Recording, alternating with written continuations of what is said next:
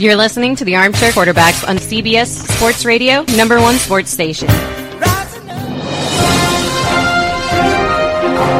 Good morning, and this is your Armchair Quarterbacks Sports Flash. Here are your betting lines out in the desert for tonight's football action in college. The Wyoming Cowboys are a 4-point favorite at Colorado State. The over-under is 52.5. Utah State is getting 17 at the Nevada Wolf Pack. The over-under is 56. And in the NFL, Thursday Night Football, it's the Green Bay Packers giving up 6.5 on the road to the San Francisco 49ers, who are battered and bruised. The over-under is 49.5. The NBA Owners and NBA Players Association will hold separate meetings on Thursday, expected to result in an agreement to start the 2020-2021 season in the NBA playing a reduced 72-game schedule on December 22nd. The NBA Players Association is planning to take a formal vote late Thursday, and sources say that everything is progressing towards an agreement for a pre-Christmas start to the season. If an agreement cannot be reached, it looks like the NBA is willing to force the NBPA into a 50-game schedule beginning sometime around mid-January. Free agent right-handed pitcher Trevor Bauer has rejected the Cincinnati Reds' $18.9 million qualifying offer for the 2021 season. However, quote, Bauer remains open to discussing a return to Cincinnati and all other interested teams through free agency, unquote. Bauer's agent commented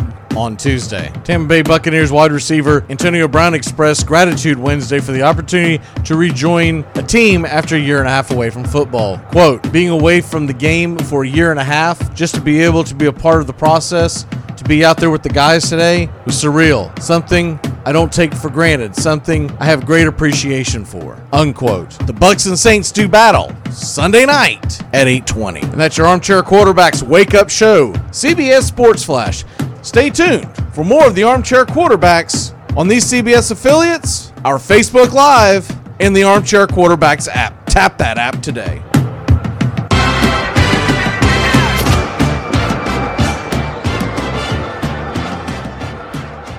Good morning. It's time to wake up, y'all. You're listening to the Armchair Quarterback Show. We're here weekdays, 8 a.m. Eastern, 7 Central to 10 a.m. Eastern, 9 Central. Available on Google Android, Apple iPhone, Facebook Live, and Periscope Twitter. Tap that Armchair Quarterbacks app. Take us anywhere you go. The Armchair Quarterback Show, your first choice for Southern Sports Talk. Hi, I'm Mac McGinn. I don't know much, but I know one thing. Man, this election crap just needs to end. I mean, they drug this out and dragged this out and dragging this out, however the hell you want to say it. And I feel like this is a long-ending, never-ending nightmare. Just tell us who it is so the rest of the people can get back to work, for the love of God. You people have been chosen to reveal our existence to the world. You will witness what happens here today, and you will tell of it later. Now you will receive us. We do not ask for your poor or your hungry. We do not want your tired and sick. It is your corrupt we claim. It is your evil that will be sought by us. With every breath, we shall hunt them down. Each day, we will spill their blood till it rains down from the skies. These are principles which every man of every faith can embrace. These are not polite suggestions. These are codes of behavior. And those of you that ignore them will pay the dearest cost. But if you do, one day you will look behind you and you will see we three. And shepherds we shall be. Armchair. Community Access Channel. He's the armchair quarterback. He's full of beer and he's full of snacks. He's the all-American man. Hey, howdy, hi. Top of the morning to you. Welcome to the Armchair Quarterback Radio Show. I'm Mac McGee, and Justin Waller's going to try to make it today, but he got held up once again because of work. For people who don't know, he is a dispatcher, and sometimes, especially this time of year, he gets pulled away. So we'll see if he shows up or not. Regardless, man, we got a big, big day in front of us. First of all, there is Thursday Night Football And the injuries that have just impacted this game is unreal. San Francisco's like a mash unit at this point, and somehow that spread's still sitting at around 6.5 on most sites. I find that so hard to believe that we are sitting here with a team that doesn't have their starting quarterback, that does not have not their starter, not their backup. They don't even have their first three-string running backs that are going to play. Their best two wide receivers are out. Their best actual receiver, who is a tight end, and McKinnell is out. And somehow the line hasn't moved. It smells, man. It smells bad. Now, I don't know what to make of this. You would think that Green Bay would be a much bigger favorite, but the line has barely moved. And so, you know, take that for what you will, but it moved up a little bit this morning. It's now up to 7 on most sites. But I still say take the Packers minus the points, because it's going to be very, very hard for that to be reached. Now, what has changed a little bit is the over-under's only going down by about a point. But I just don't know how San Francisco is going to put together drives to be able to sustain. Their team total, by the way, is now 20.5. It was 21.5 this time yesterday. So that has gone down. That is a significant drop in a team total. But overall, it's like the line hasn't been adjusted. And I don't know if it's got anything to do with, remember last year, Green Bay went out to San Francisco, and we thought we were going to get a showdown.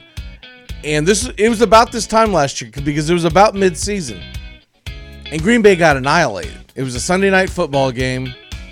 And I remember like it was yesterday, because I remember thinking that this was going to be such a big game, built my day up to it, could not wait to watch it, and then you sat down, and Christ almighty, it fell apart. The game was even close. So, and if there was a team that was going to get blown out, you would have thought it would have been not Green Bay that night. Honestly, most people would have thought that it would have been San Francisco. San Francisco blew them out. At that point, we started to wonder if Green Bay was a fraud. Green Bay did go on, obviously, to the NFC Championship game. They would lose to San Francisco there as well. But it was that day that I think, or that night, that I think everybody essentially woke up and realized that the San Francisco team is for real. I just don't think you're going to get that tonight. There was an interesting thing put out there by Steve Young. I believe it was yesterday. It could have been the day before. That he thinks this could be the end of the road for Garoppolo in San Francisco. And normally I would say, I don't know about that, man. They invest a lot of money in him. Seemed like that was Kyle Shanahan's guy. This might just be shock jock type of stuff, though Steve Young's not known for that. And then you got to sit back and think, all right, if there's anybody who knows quarterbacking in the San Francisco 49er area that you're going to listen to, it's Steve Young. The only guy that would know more would be Joe Montana. And Steve Young's much more eloquent on the mic, I guess. Joe Montana was fine back in his day, but if you ever watched him on, I believe it was the CBS kickoff show,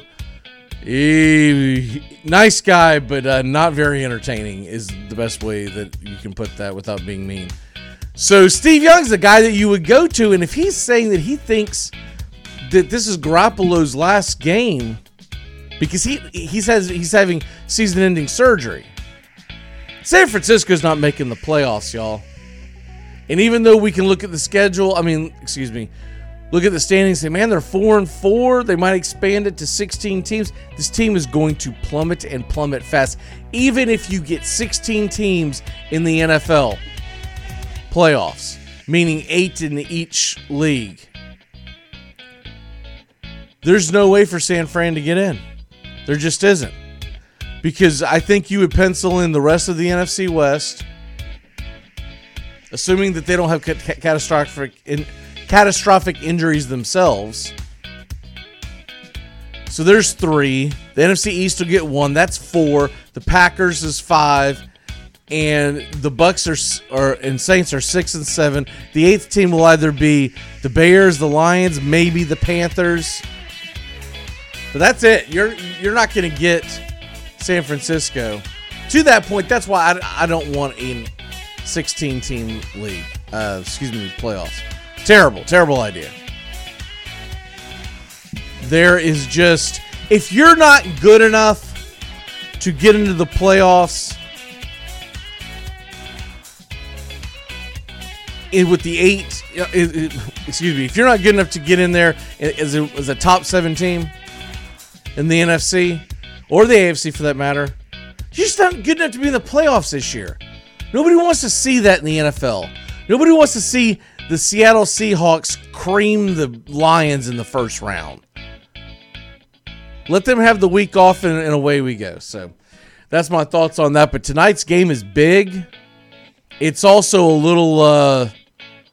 it's big for Green Bay to get back on track. If San Francisco were to find a way to... I believe at this point it's Nick Mullen that's going to be playing quarterback tonight. If they were to find a way to get in there, we'd be talking about something totally different.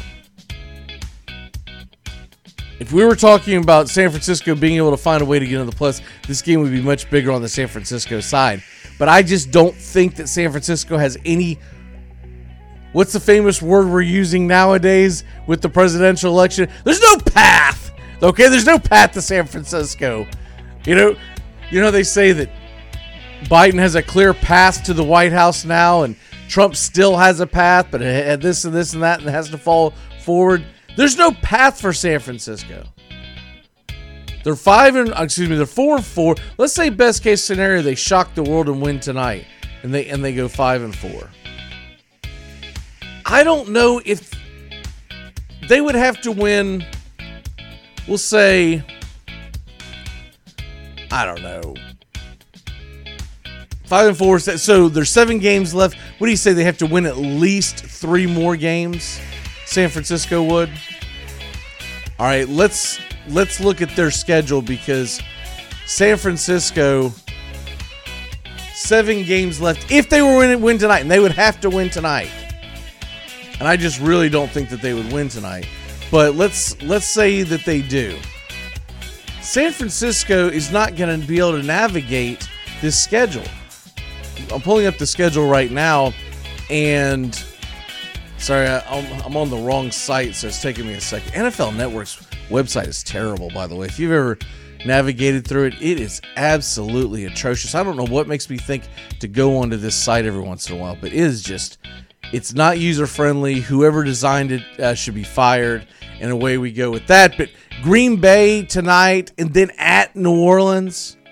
They get a bye, so maybe they would, I don't know, maybe they could gather themselves and put together a good game plan against the Rams, but I still think the Rams beat them in Los Angeles. Then they got the Bills. It's in San Francisco on a Monday night, but the Bills should win that game. They do get Washington and Dallas, back-to-back games, one on the road, one at home. So maybe they get one of those. Maybe they even get 2 of those, right? Then they finish off with Arizona and Seattle. I don't see a path for them. And if there's 7 teams, like they should keep it, they definitely won't make it. So this game tonight is all about Green Bay and how well can they play, how well can they get going. They've got their own issues at running back because of the injuries. Aaron Jones is going to be a game-time decision. We might actually get this decision around 4 or 5 o'clock Eastern, but it's going to be later in the day. As of right now, they have not ruled him out. And then, of course, their other running backs are COVID-19 hit. So they are looking at a situation where Green Bay, if Green Bay does not have Aaron Jones... And that's still a big if at this point, but a possibility that they may not have Aaron Jones. They're going to go in with 2 running backs that are extremely inexperienced And essentially, I think they would dump it out and just go to the passing game.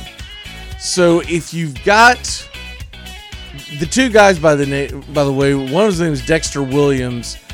Notre Dame guy is if you knew him from anything, it would be that. Jamal Williams is the other Williams that has the COVID-19. And they, at this point, when you're looking at the backfield, it's Williams and Tyler Irvin. Who? Exactly. Tyler Irvin. Those two guys are your only back, so they're going to go to a passing game. I'm sure they're still going to run the ball 15 to 20 times to keep you honest, but it's going to be a passing game. With no Aaron Jones, no Jamal Williams, and oh, by the way, A.J. Dillon is also out for the game.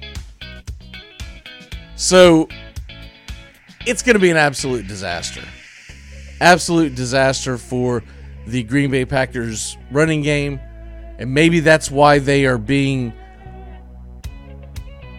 favored by only a touchdown. But I still think if you force Aaron Jones to throw, excuse me, I said Aaron Jones, Aaron Rodgers. If you're forcing Aaron Rodgers to throw and there is no Aaron Jones,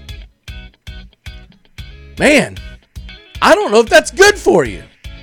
That just means that they're going to score more. Because San Francisco's defense is not what it was last year with the injuries that they have been plagued with. So real quick, to put a cap on this, I think that Green Bay wins somewhere around 31-14. I just don't think it's going to be that close of a game. But from a fantasy football perspective, there's going to be a lot of skin in it, as a lot of us have a lot of players. I mean, a lot of players that are going to be involved in that. You got Devontae Adams. You got Aaron Rodgers. Obviously, possibly Aaron Jones.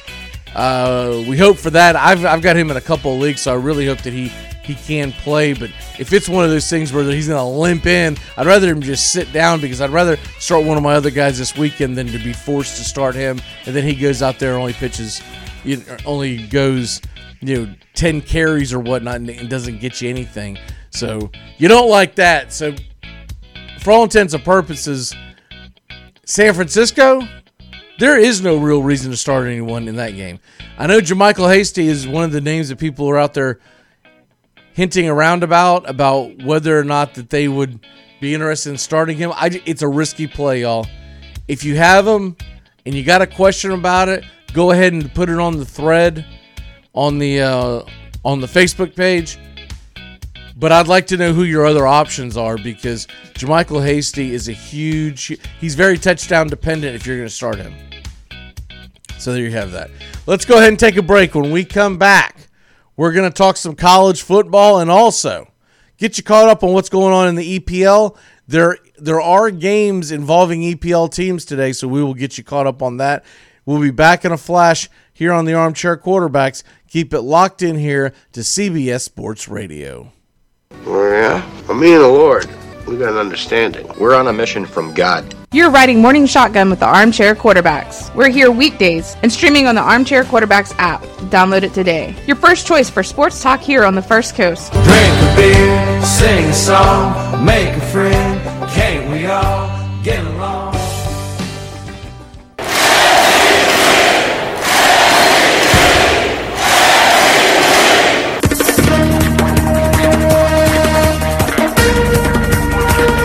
If you're looking for gifts or stuff for yourself from all teams, from all sports, it's MVP Collectibles, the St. Augustine Outlets Mall. MVP Collectibles has all 32 NFL teams, every SEC, every ACC, teams from the Big Ten, and 10 different Major League Baseball teams. That's MVP Collectibles. It's where the Armchair Quarterbacks can be found just before game day to get our man cave popping no matter what team you love.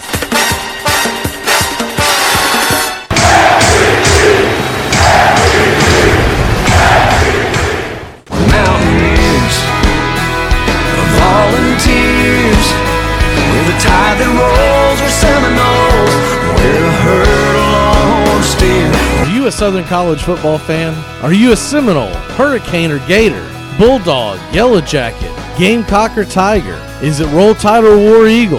Good old Rocky Top, LSU or Ole Miss, or the Mississippi State Cowbell? Whoever your team is throughout this southern land, Dixie Football Nation is your show.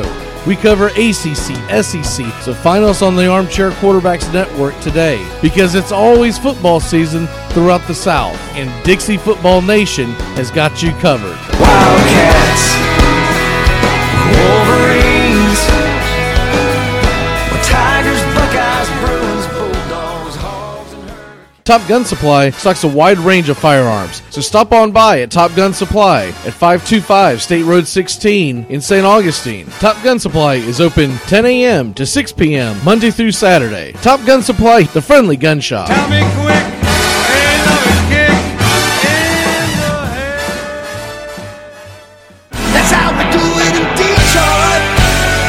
This is Sean O'Toole with the Armchair Quarterbacks. Catch me Drive Time with Mac McGinn, the Armchair Quarterbacks radio show, and Facebook Live.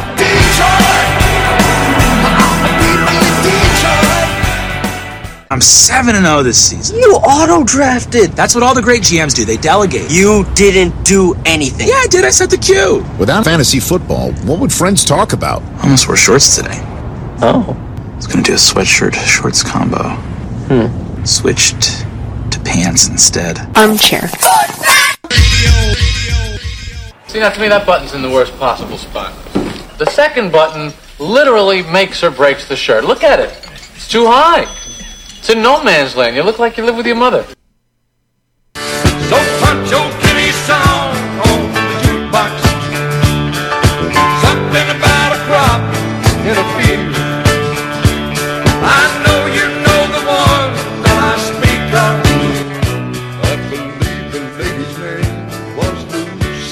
Welcome back here in Armchair Quarterback Radio. As we are riding here shotgun with you this morning, we hope to hear from Justin, but not expecting it, as he will be back tomorrow. Tony will be with us as well as Matt Carr. Full show for you tomorrow. Today, though, college football. Get you caught up on what happened in the action last night, or the Maction. Are we calling it the Maction now? I heard that term several times yesterday, as the Mac came back last night.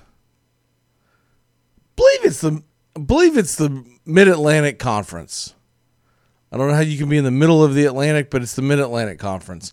I'm going to pull that up here in a second to figure that, because we talked about that yesterday, and I could not remember, and then I ended up forgetting exactly what it stood for, but I'll pull it up here in 1 second. Let me see here. All they have is, Jesus. Really? The Google, if you put Mac football in, all they do is try to sell you a bunch of freaking ads. Mid-American Conference. Okay. So I've been wrong this whole damn time. Mid-American Conference. That's even dumber. How the hell are you Mid-American? Are they trying to say middle of America? I guess. But Mid-American Conference is the answer to what the MAC stood for. For some reason, I thought it stood for Mid-Atlantic. I know it's actually been around for quite a while. Let me see where it says here. It says here 1946. I didn't realize it had been there that long, but I knew it had been around for quite a while, as long as I could remember. The current teams are this. You've got Akron, Bowling Green, Buffalo, Kent State, Miami University. That's the one that's in Ohio, not the one in Florida. Ohio University, Ball State, Central Michigan, Northern Illinois, Toledo, in Western Michigan. I thought there would be one in there that I would be shocked by, but no, I was aware that all those teams were in the MAC. I actually thought it was a little bigger than that. I guess they've lost some conference members here recently. So I remember Temple used to be in there, and remember they went to the Big East, and there were a couple other teams that they used to be in. I want to say that conference used to be about 14 teams, but anyways, they are now sitting at 12. Temple definitely, I know, is one that fell out. And then, of course, there was the Big confusion between it and Sunbelt members getting transferred back and forth, and of course Conference USA. So, for anyways, lack of a better term, it's a mid-major. So Mid-American Conference. I don't know why I thought it was, that was always Mid-Atlantic. Mid-American Conference. And away we go with the Mid-American Conference scores from last night. This was Kent State. Kent State and Eastern Michigan. Really good game. But listen to, I had to pull this clip up. Listen to the broadcast. These guys were horrendous last night. Listen to how dull this broadcast. It sounds like a couple, I mean, this isn't even high school football. This sounds like junior high school football being broadcasted by the actual students themselves. Listen to this. Long snap back to Crum. There goes to the end zone. Man, wide open. It's caught for a touchdown for Kent State. The 6'4" sophomore out of Ashburn, Virginia. Does that not sound like something straight out of? He's reading it off a program. And there's just something really dull about that broadcast. I tried to listen to it yesterday, or I was actually watching it a little bit yesterday. I was flipping around as there was no real major sports on. And me and the wife ended up watching a movie that wasn't terrible, but wasn't great. What the hell was it called? It was Dustin Hoffman and Adam Sandler and a really good cast. And it could have been much better, but it was poorly directed. I have not looked and seen who it was that directed. I don't remember. I remember when we pulled it up, it was made in 2017. So that's all I can remember of it. But it's okay. It's not terrible. If it pops up and you watch it, you're not going to hate the story, but you're not going to walk away with that going, man, that was great. And I think they were being trying to be extremely artsy. I like to say artsy fartsy about it. I was not, let me see. Do I have it here? Here it is. That's why I couldn't remember it. The Meyerowitz stories. And then in parentheses, new and selected. So that's how you know you got a hold of someone who's trying to be artsy-fartsy with the name and whatnot, because you had to put new and selected in there. It was directed by Noah Baumbach. And anyways, it looks like here he's a young guy. He was fighting above his weight class. I'll put it that way. Because he had some good actors. He had a decent storyline, but it was poorly directed. And the way it jumped in and out of stories, anyways, we sat through it, but as we sat through it, I flipped through different ball games, and I heard the audios in some of them. And that first clip that I just showed you, they were by far the worst. Other scores that happened last night, they came back in full action. I think they had 8 games. Let me double-check that.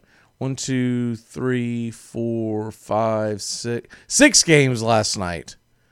So I guess all 12 teams were in action last night, and they played on Wednesday night. You know what? If they end up playing every Wednesday night, that's the smartest thing that they can do. I haven't done a deep dive on that, and I don't have time to do it today. But if they end up playing every Wednesday night, all 6 of them,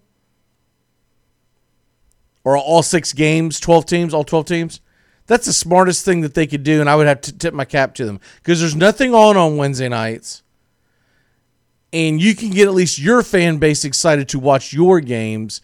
Who was it I saw Jason Whitlock was excited about? He must have went to Ball State, because he said he was excited to watch Ball State. I saw that tweet out last night. So he's got some affiliation. I don't know if that's his actual alma mater or if he grew up in that area, but he was excited for Ball State to play. They lost to Miami of Ohio.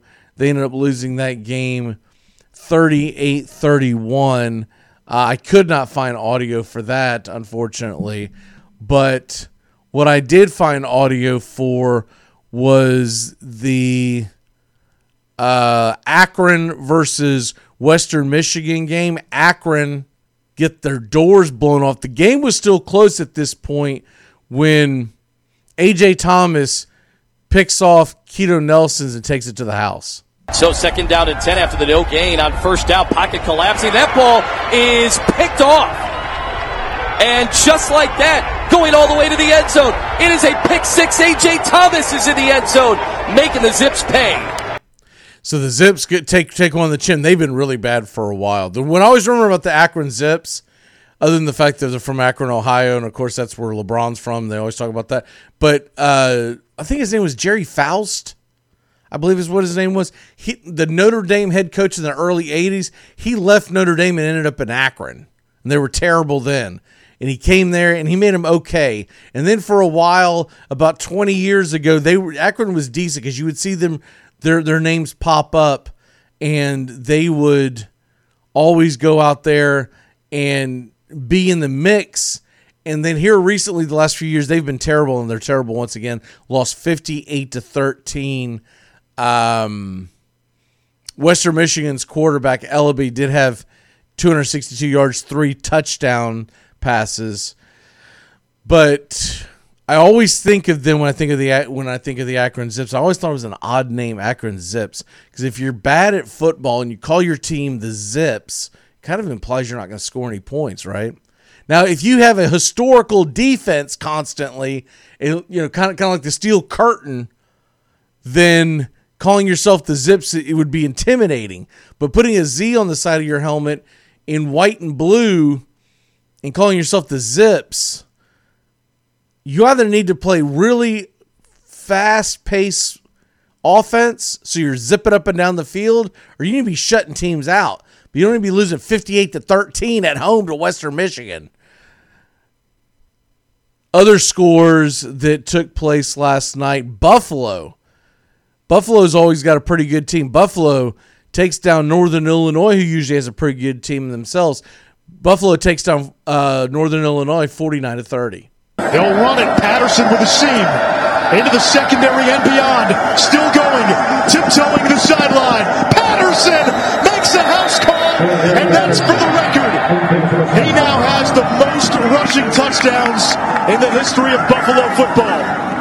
See, now that's a great broadcast. That is a great play-by-play. Whoever that was, I don't know who it is, and I forgive me for not knowing these announcers' names that are doing the, all these games on ESPN Plus and whatnot.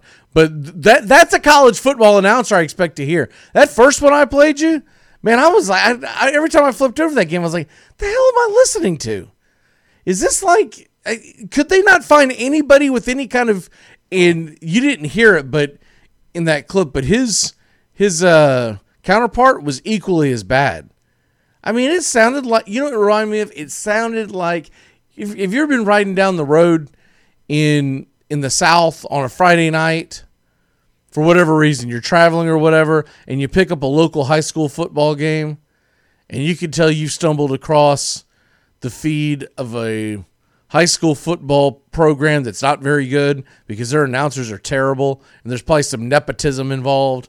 It's probably, the grandfather and the dad of the principal, and they're just sitting there mumbling around, and you can hear paper shuffling around, and every once in a while you'll hear them talk about where they're getting their hair cut that weekend.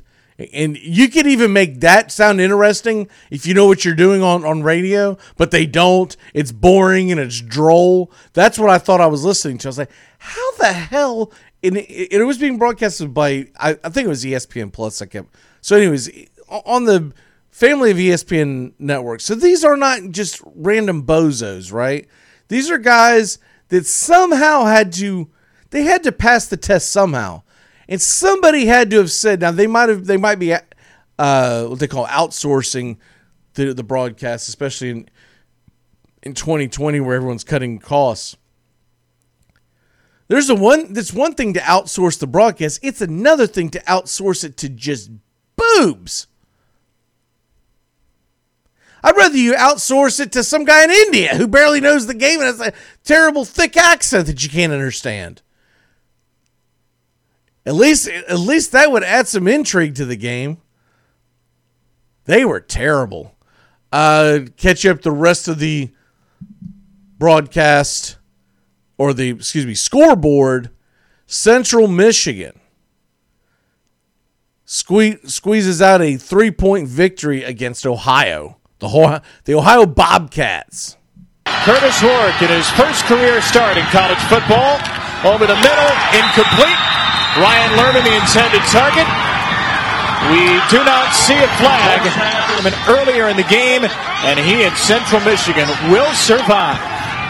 That reference was there was a flag that extended that drive earlier in the game.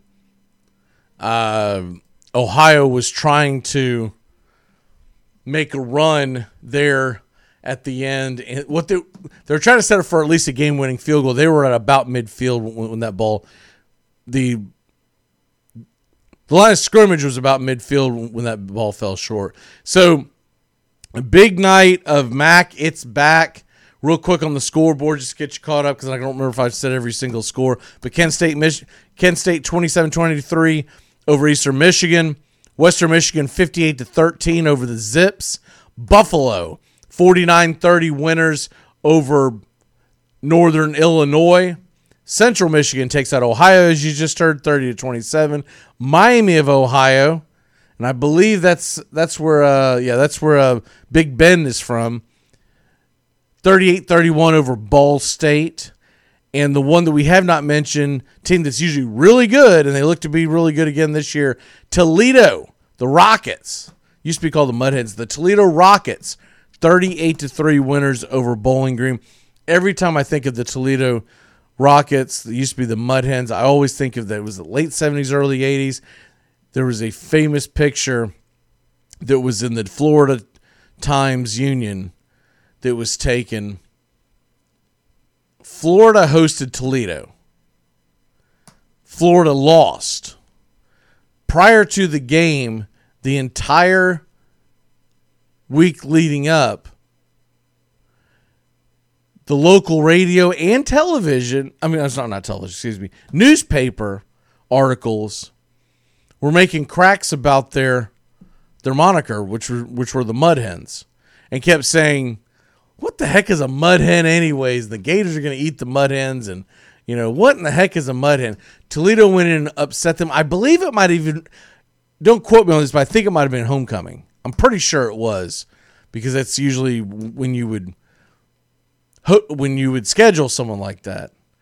And in the back of the window of the team bus, as the bus was leaving Gainesville's parking lot, University of Florida's parking lot, Ben Hill Griffith Stadium, there was a huge sign put in the back of one of the windows where the photographers of the Florida Times Union got a good picture of it, and they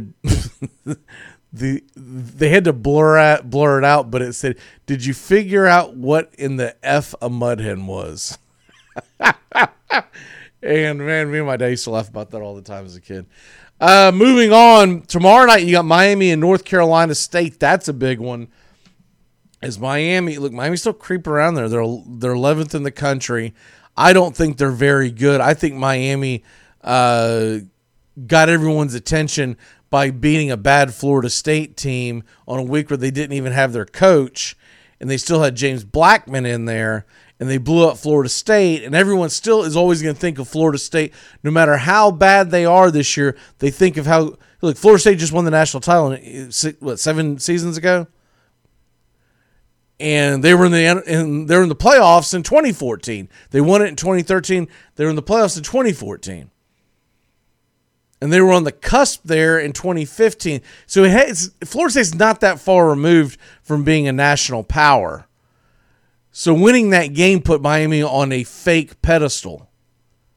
Now we look at this and we going forward, and Miami's got a big game tomorrow night. They're heavy favorites. I believe it was a 10.5 point favorite last time I saw. The over-under is like around 59. They're looking for clear skies. Miami, 10.5 point favorite against North Carolina State. Remember, NC State's lost their quarterback. Miami should roll in this game. And if they don't roll in this game, it's another red flag. So we look forward to that. But the big game that I'm looking forward to over the next few nights, it's going to go under a lot of people's radar Because unless you've been watching this team or unless you've been listening to this show, because they've almost become I'm not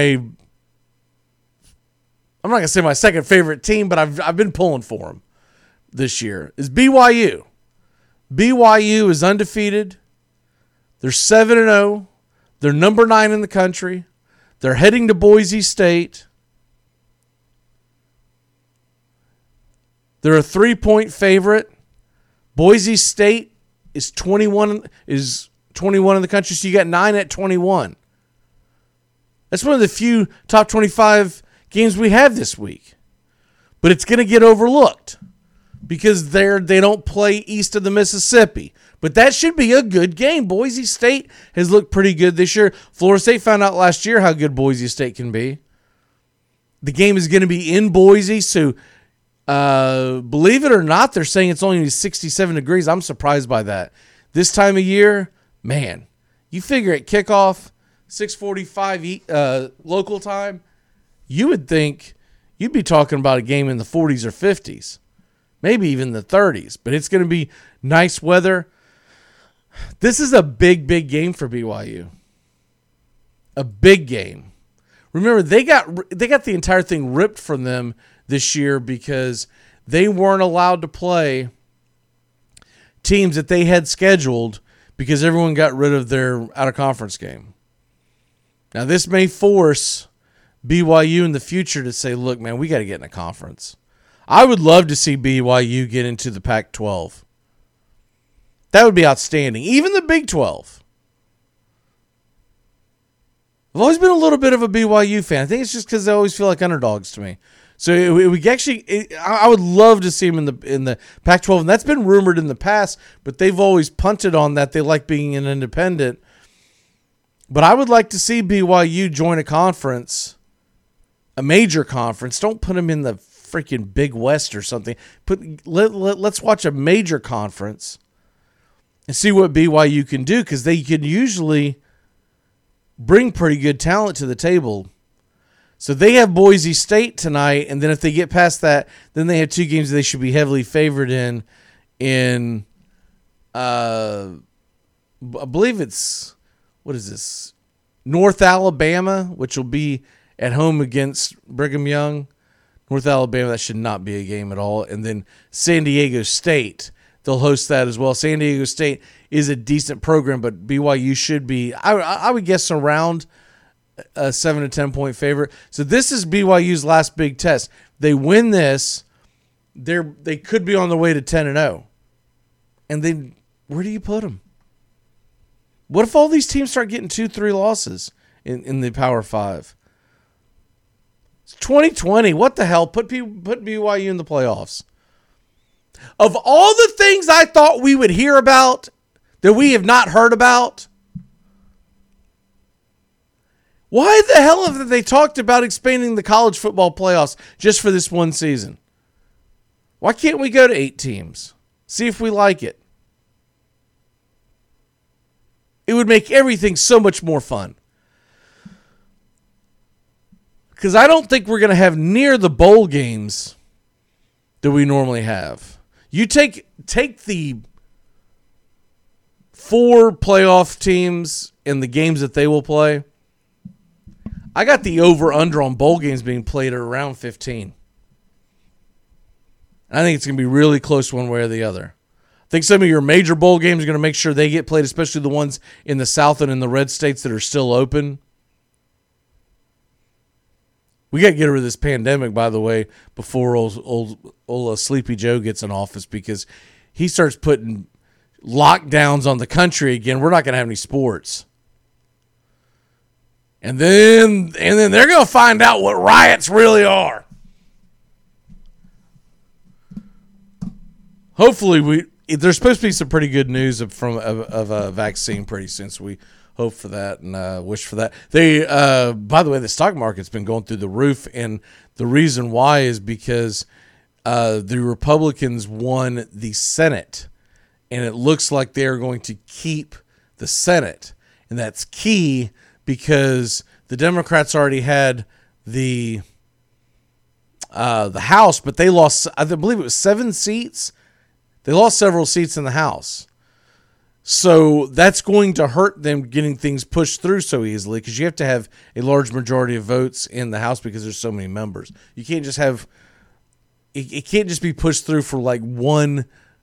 On most instances, you're not just looking for a 51%. You have to have a lot of these bills and have to have much higher than that, 75%, et cetera. So Republicans gained in the House, they gained or they're holding serve in the Senate. They lost some seats, but they won some seats. We talked about Tommy Tuberville yesterday. So at this point, what they're looking at is that if Biden does get in, he's just going to be a puppet, a figurehead. He's not going to get a whole hell of a lot done, which he didn't.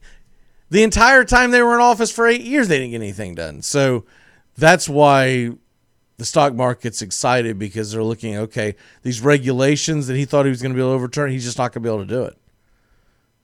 So to clarify why you're like, man, why is the stock market going so high? It's because everyone gets focused on who wins the presidency. You also got to focus on who is going to win the House. Remember checks and balances? Remember that as a kid? Let's take an extremely quick break, because we're going to talk the big games on Saturday, college football. But we got some good ones, and I just want to circle them real quick, as we got a lot more to talk about here today. Got the NFL in store for you. Going to talk a little fantasy football all ahead of that and more. We'll be back in about 2 and 2. Keep it locked in. That's the sound of NyQuil Severe hard at work. NyQuil Severe is the best sleep with a cold medicine.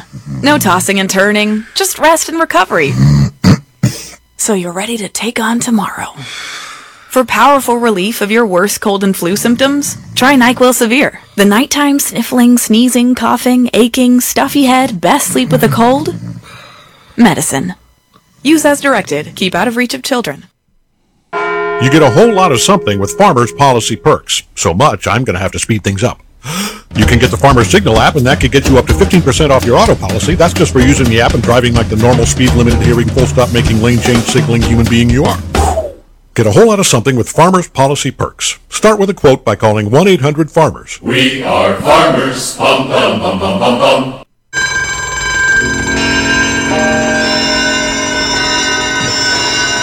Wake up, y'all. It's the Armchair Quarterbacks Wake Up Show. Catch us on CBS Sports. The Armchair Quarterbacks app, free to download on Google, Android, Apple, iPhone, and Facebook Live. We'll get you going in the morning, 8 a.m. Eastern, 7 Central. You can step into the AM. The weekends in the fall just got a hell of a lot better. Saturday mornings, it's Dixie Football Nation, 8 a.m. to 9 a.m.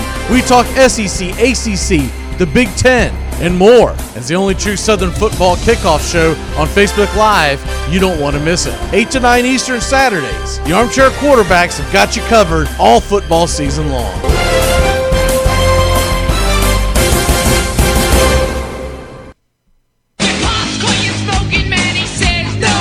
You're listening to the Armchair Quarterbacks on CBS Sports Radio. You gotta fight for your right to win.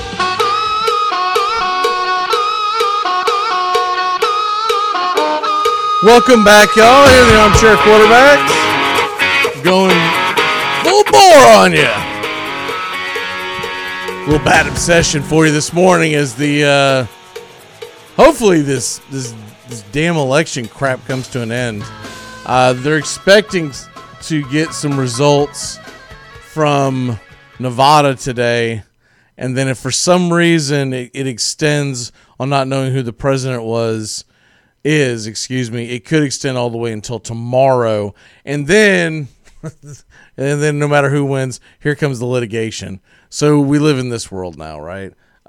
We have not lived in a situation like this since 2020. Remember 2000, 20 years ago is what I was trying to say, with the hanging Chad and all that went down with that.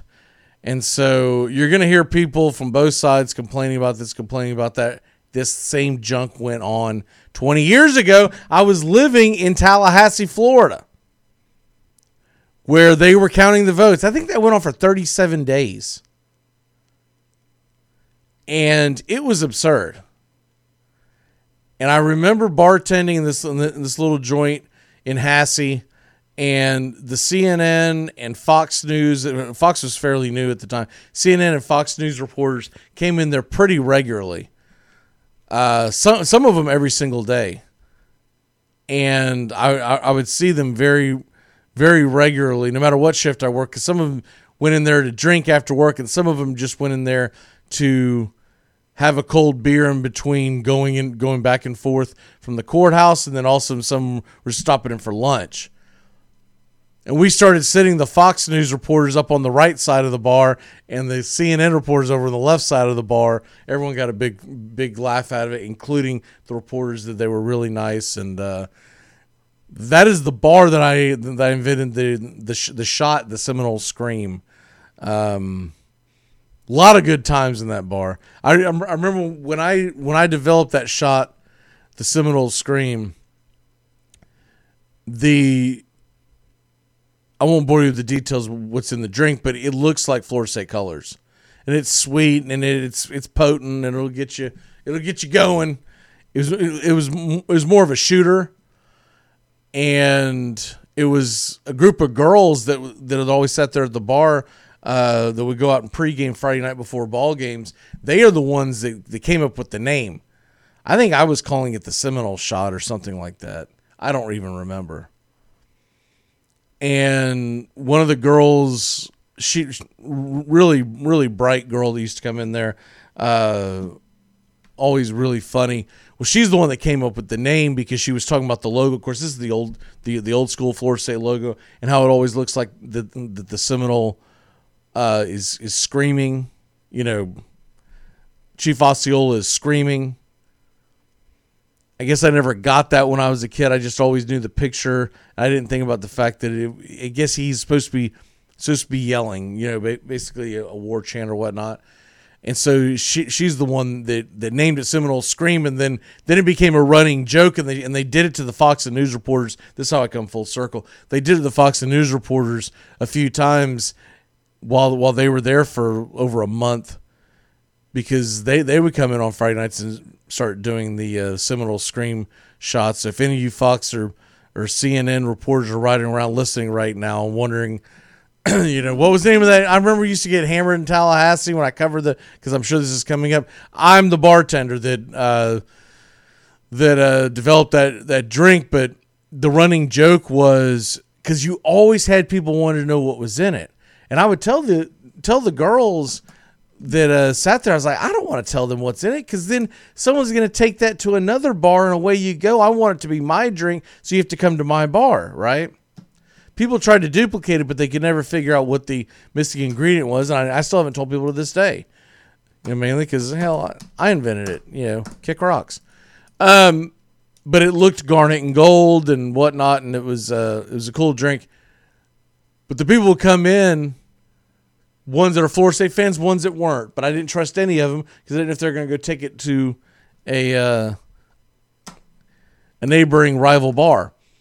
And people would come in and they say, how do you make a Seminole Scream? And without missing a beat, these girls started, if they were sitting there, I would just point. The moment someone said something to the effect of, how would you make a Seminole Scream? I would point to the girls down there at the end of the bar, and every one of them, without missing a beat, would yell out, and I'm going to clean this up, but you let a GD Gator walk into a room.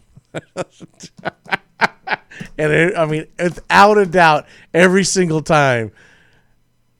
No, seriously, what's in it? How do you make a Seminole Scream? And I would point, you let a GD Gator walk into the effing room. Sometimes they would throw effing. But anyways, good times back then, good times. Some college football. We'll finish more of this up on the other side of the break, as I'm up against time. But some of the games that, you know, you really got to look at Saturday morning that are going to be, we're going to talk Florida, Georgia on the other side of the break, but Michigan goes to Indiana. I think Michigan essentially sunk themselves by getting that loss. Now, who knows? If Michigan could run the table, they've got a way to walk their way back into it. So it's not over for Wolverine fans. So don't give up quite yet. You have to run the table to be able to win the Big Ten, and that's really what you're playing for this year. But let's say there are a decent amount of bowl games played. Then you have a chance to be in a good bowl game if you run the table or go 8-2, 7-3. They're at Indiana. Indiana's undefeated. Remember, Indiana got that controversial win against Penn State. They're the most unlikely team that could sneak into the playoffs, but they are 2-0. They've got a big W already. Could Indiana be a team looking at going forward? You know, remember, Indiana, they are leading right now along with Ohio State over in the East. It's a damn shame that at least Indiana's not over in the West. They have got nothing over in the West. I mean, the Big Ten's got to clear this up. They have got nothing over there.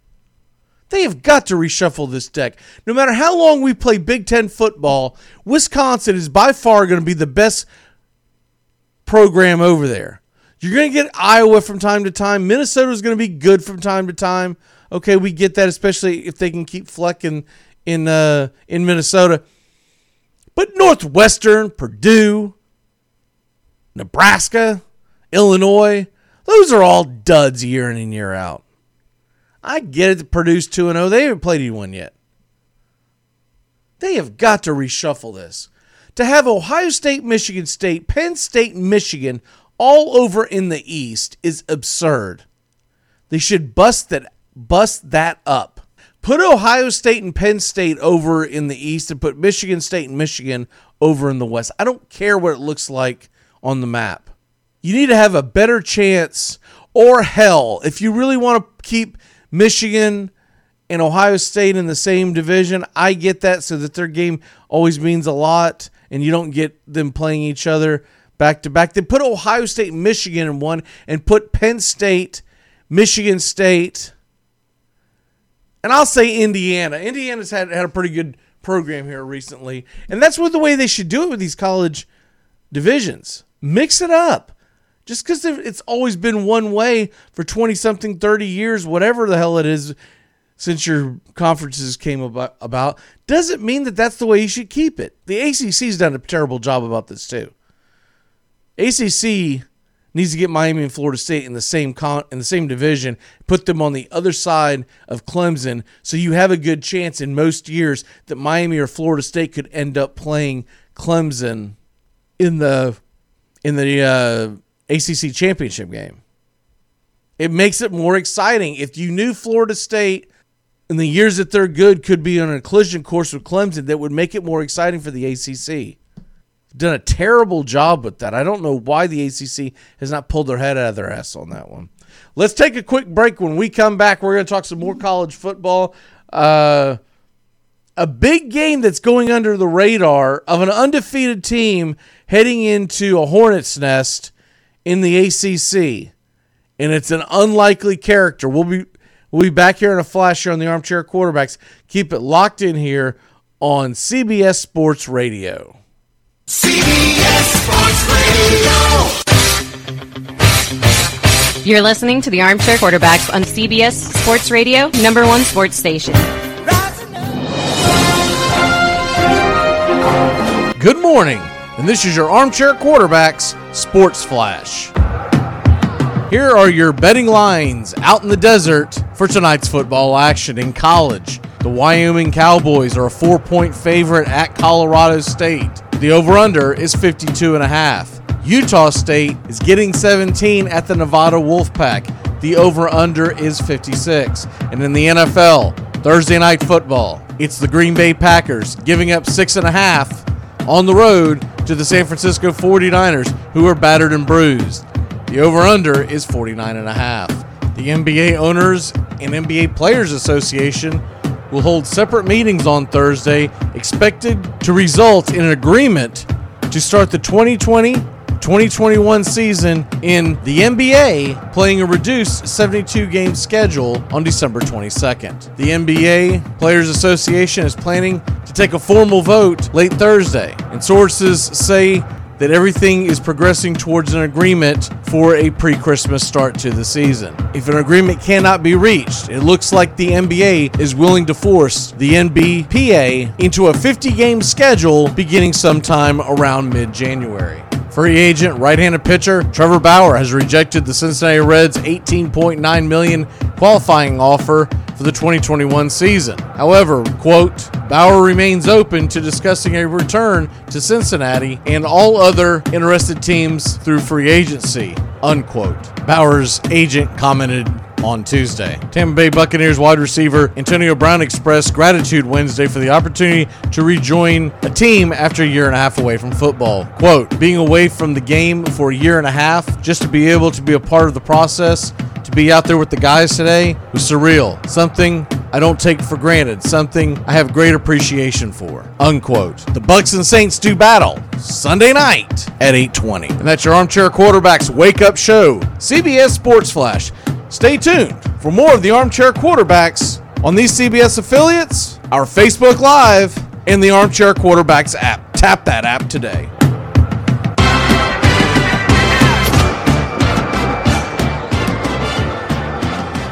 Play for the love of the game, man. What's wrong with you, bro? Money should not be a thing. Bro, I'm risking my life. If I get the Rona, guess what happens with that? Like, bro, I'm not playing unless I get mine. Hello, I'm Mike Lindell, the inventor of MyPillow. For the longest time, I've wanted to come out with the world's most comfortable bed sheets. But up until now, I haven't been able to find anything that held up to my high standards. I've finally found the best cotton in the world in a region where the Sahara Desert, the Nile River, and the Mediterranean Sea all come together to create the ideal weather conditions for growing cotton. My new Giza Dream bed sheets are made with this long staple cotton, and I guarantee they'll be the most comfortable sheets you'll ever own. The first night you sleep on my sheets, you'll never want to sleep on anything else. All you need to do is go to MyPillow.com, promo code ARMCHAIR. That's MyPillow.com. Use the promo code ARMCHAIR. Or call 1-800-319-7392. The number is 1-800-319-7392. Remember, promo code ARMCHAIR to get the best deal around. For the best night's sleep in the whole wide world, visit MyPillow.com. Big news and the big games covered in the Big Ten by the Armchair Quarterbacks all year long. Third down and about 22. As Smith drops the throw, he's got his tight end open, but he's got Carter downfield, and he's gone. Michigan leads the game with a first touchdown on a bullet, a bomb to Carter, 71 yards. Now State's lead 7-3. There he goes. So long. Ohio State, touchdown! That's that old 1-2 punch you fake to him the first time and let it happen the second time. In his career, Lorenzo White, 15 times, rushed for 100 yards in a half. 5 of those this season. On 2nd and 10. Long throw to Rison, and he's open! All the way to the 6-yard line! Big Ten football covered in the Southeast by the Armchair Quarterbacks.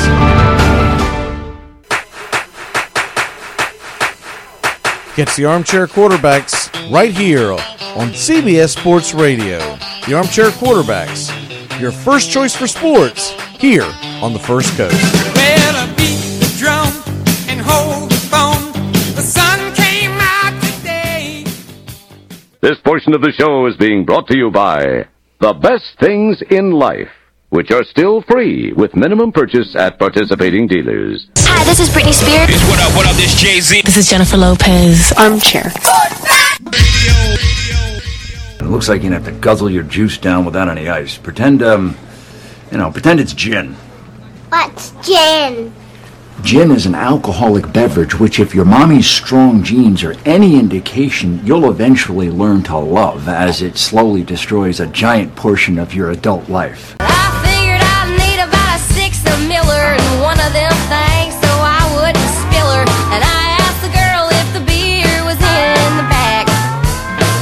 She said it's a drive, tell no beer.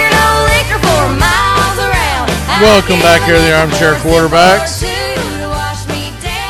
Talking about being under the thumb of the government. Has any of y'all ever lived in a dry town? Ugh, brutal. Brutal.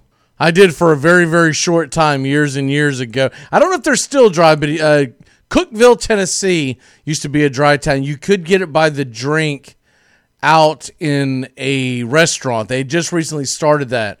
This is early 90s when I lived up there. And, man, it didn't take long for me to get the hell out of there. I think I was up there 3 or 4 months, and I figured out a way out of there. I paid off the rest of my rent, and I said, I'm out!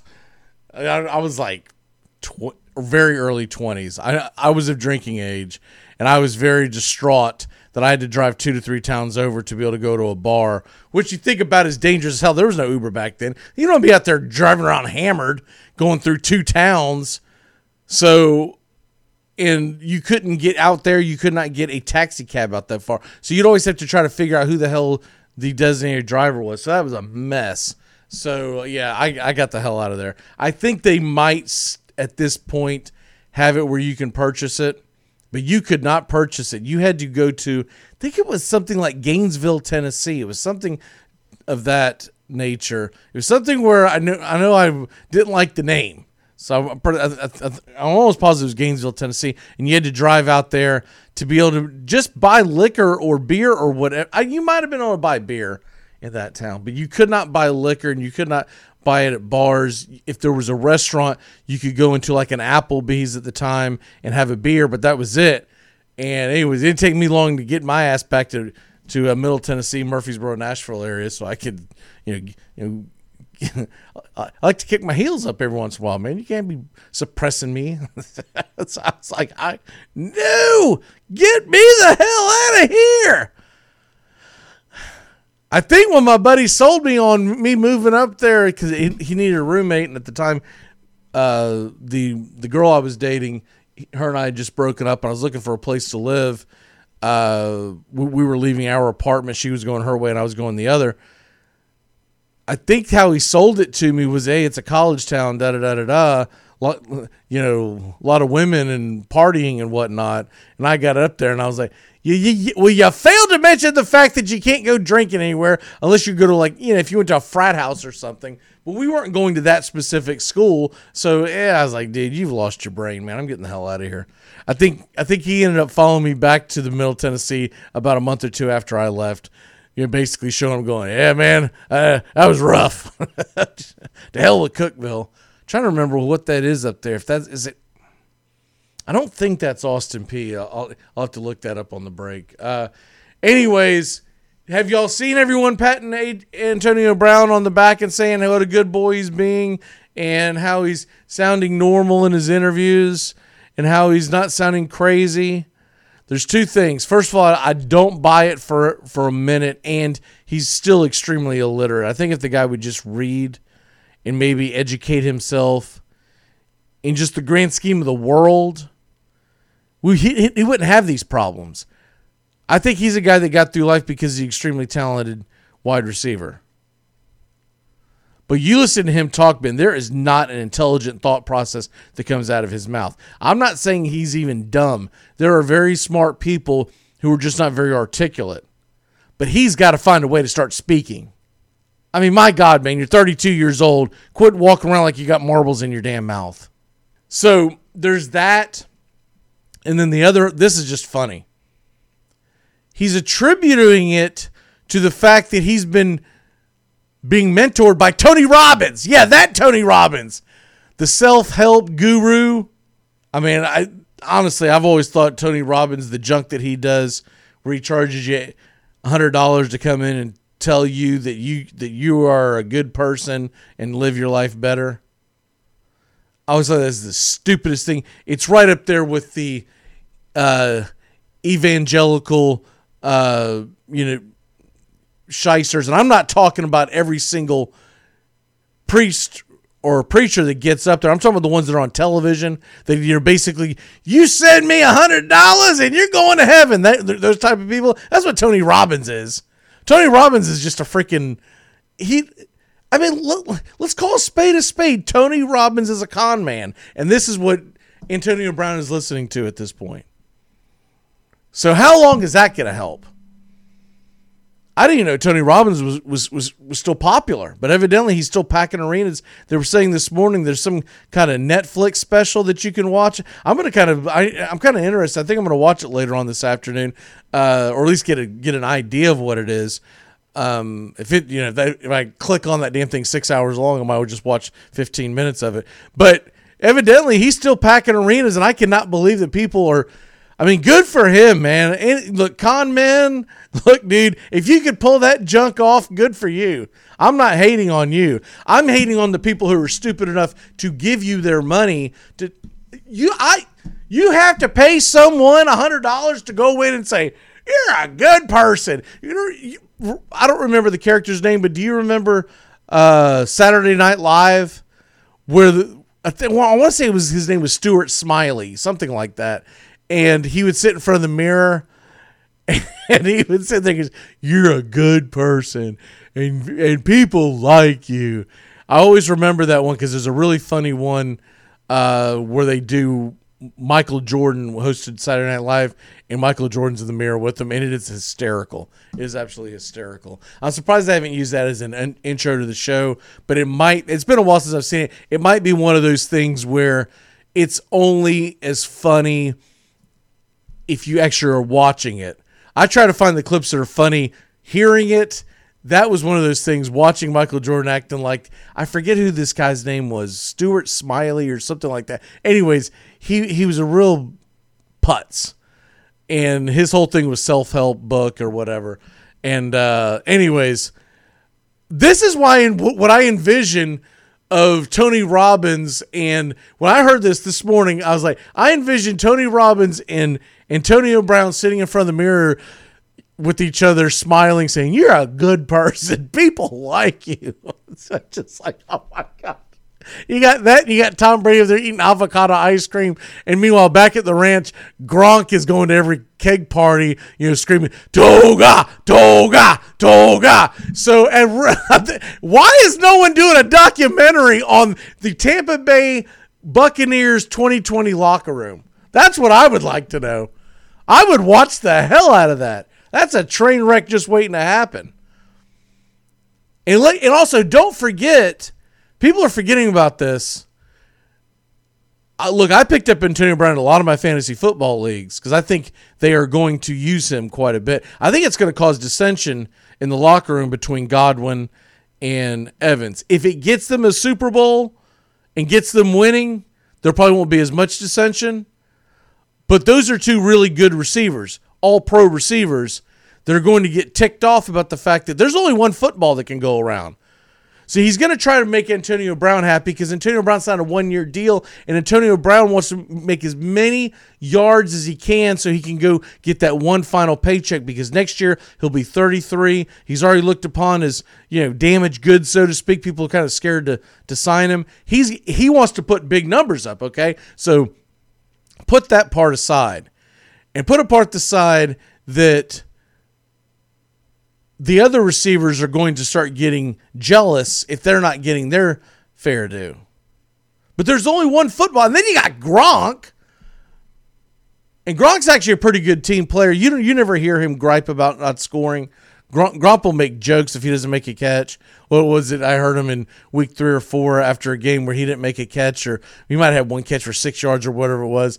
And he jokingly said in his post-game interview, he said, well, the thing is they brought me over here for my blocking ability. He just sat there and smiled and laughed. But I don't think Gronk gives a damn about his stats. First of all, Gronk knows that for tight end numbers, he's already put them up. He's going to the Hall of Fame. There's no way Gronk doesn't go to the Hall of Fame. Gronk would have to do something way out of character to get himself not put in the Hall of Fame. He'd have to go on like a mental rant, a mental patient rant like Kurt Schilling did that has gotten him in bad favor with people, and that's why they won't vote for him. I still say you vote the player in if he was a great player. You may not like what he did or who he's about post career, but you vote the guy in for what he did. You don't care about someone's politics, etc. If they're a great player, There's a lot of people that don't like LeBron James as a person. That doesn't mean you don't vote the guy in for the Hall of Fame. I mean, quit being so petty, America. But anyways, give it 3 or 4 weeks and see what this is going to be like, because here's the other thing. This is the dark cloud that's looming over this that no one's really talking about. He has a civil suit due in December. Now, I'm not sure of the chronology of it and when it's actually going to hit, but when that civil suit hits, if it's short enough, and he is found guilty in that civil suit, there's a good chance another suspension's coming. And so that's the other thing. You would think it's over because he got the 8-game suspension, but they have worded it in his coming back that if he is not found guilty, well, to be found guilty in civil suits is a hell of a lot easier than getting found guilty in an actual criminal suit. So, for instance, one of the most famous ones in the history of all mankind, much less American law. We all remember that O.J. Simpson was exonerated of charges in the death of Nicole Simpson, right? And whatever her boyfriend's name was. I can't remember her boyfriend's name. But anyways, is found out not guilty. Everyone raised hell about it, but whatever, he was found not guilty. The civil suit found him guilty, and his estate had to pay bukus of money. I don't even remember the number, so I'm not going to tell you millions, because I don't remember if it was millions. It was definitely hundreds of thousands. I believe it was millions, but don't quote me on that. That he had to pay Nicole Brown Simpson's family and the boyfriend that was killed at the same time.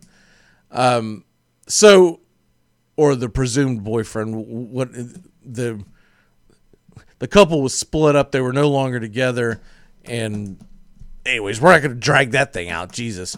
They had to make 6 documentaries about it last year. I'm not going back into it this year. But my point is, he's going up against civil suits. I believe that it's plural. I believe it's 2, about whether or not he did or did not sexually assault these women. If he's found guilty in these and has to pay 1 red dime, he could get suspended for this year. It also could affect him for next year if he gets dragged out. So the long-term ramifications for the Buccaneers could be huge. They could add Antonio Brown this weekend and really start looking good and get rolling. And then 4 or 5 weeks later, a civil suit comes in, 6 weeks, 7 weeks, whatever, before the end of the season, and you get, at that point, could be your best player on the field get taken away from you again. And, oh, by the way, along the way, you're pissing off your other receivers. I was a little surprised that Tampa was the one that signed him. And then in other ways, I wasn't, because Tom Brady... Tom Brady will sell his soul, and he does not care. He wants to win another championship. And so getting Antonio Brown out there and making them basically impossible to defend, put the receivers aside, put away the fact that they've got a pretty good tight end core, even with the loss of O.J. Howard. Ronald Jones III, Rojo as they call him, and Leonard Fournette, that's a pretty nasty combination too, my friend. And the offensive line's playing much better. That defense is starting to play lights out. They struggled a little bit against New York. But look, they gave up 23 points, and 2 of them were caused by a turnover. The other one was caused by bad field position on a terrible penalty. The Bucs defense is playing very good. And in this day and age, they're playing well enough to win the Super Bowl. Remember, the Chiefs' defense was not the 86 Giants last year. You just have to be pretty darn good and get some stops and let your offense do its thing. So Tampa Bay is going to be nasty to deal with going forward. Also,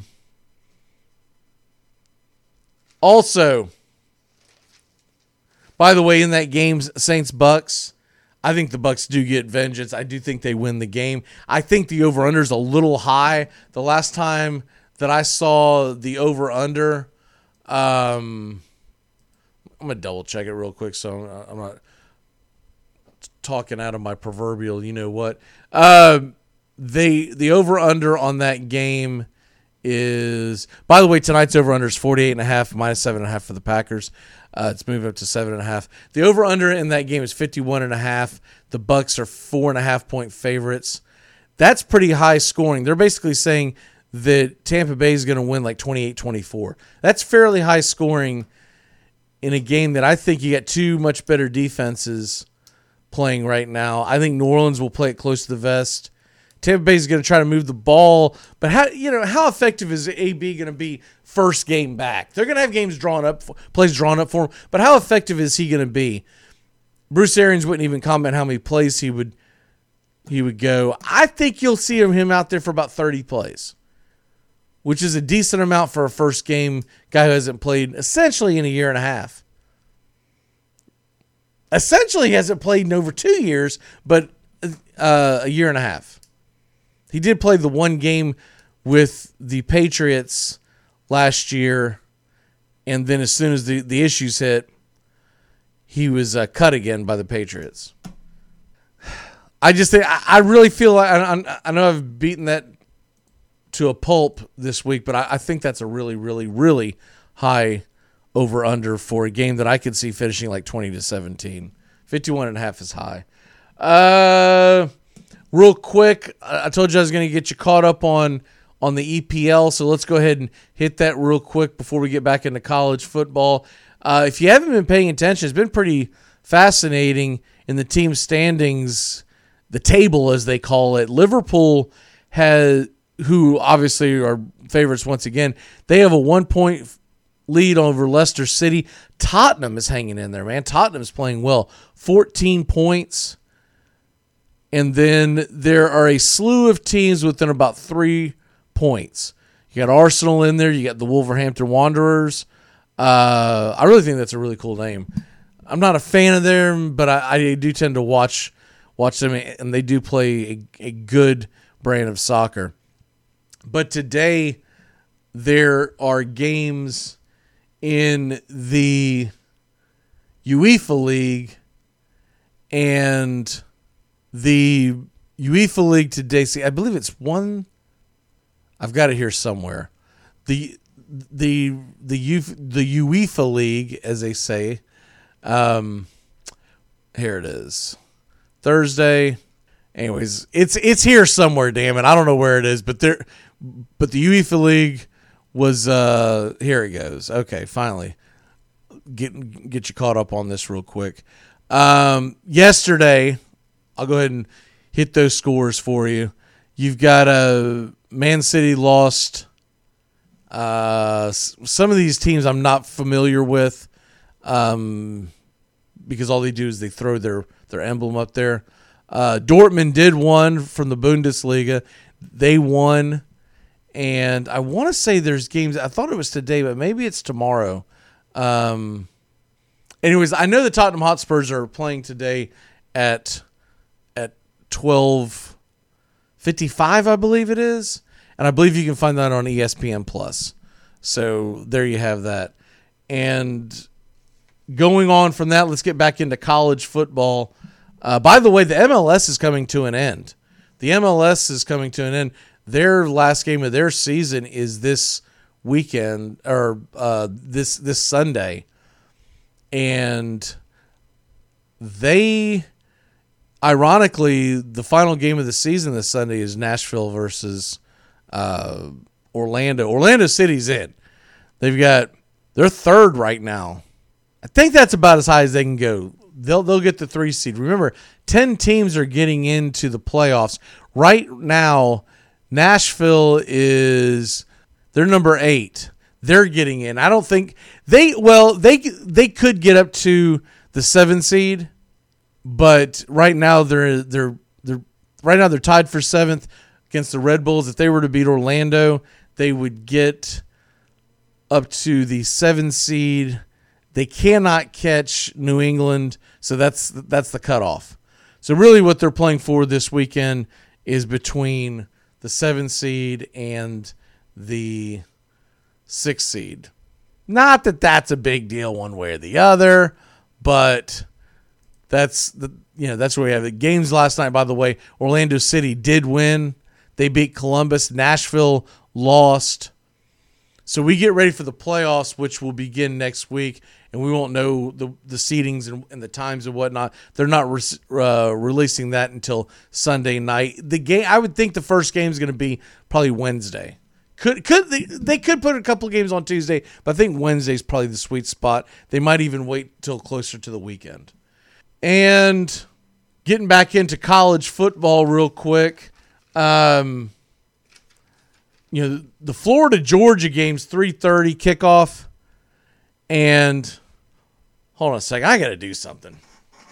I apologize, but my damn chair, I don't know if y'all could notice it, but if you go back and watch the replay of this, my chair was slowly popping down on me. I don't know why it's doing that. I don't know what the hell I've done to my chair, but it's recently doing that. And we think there's something that I'm hitting and bumping on, but it's going boop, boop, boop.